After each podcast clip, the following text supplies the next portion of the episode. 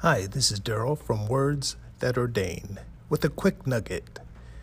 If you want to grow your walk with the Lord, growth means change. Change means I must change, not Jesus. He's the same yesterday, today, and forevermore. I am not. Therefore, it's my responsibility to make the necessary changes through obedience to the Word of God that I might become more like Him.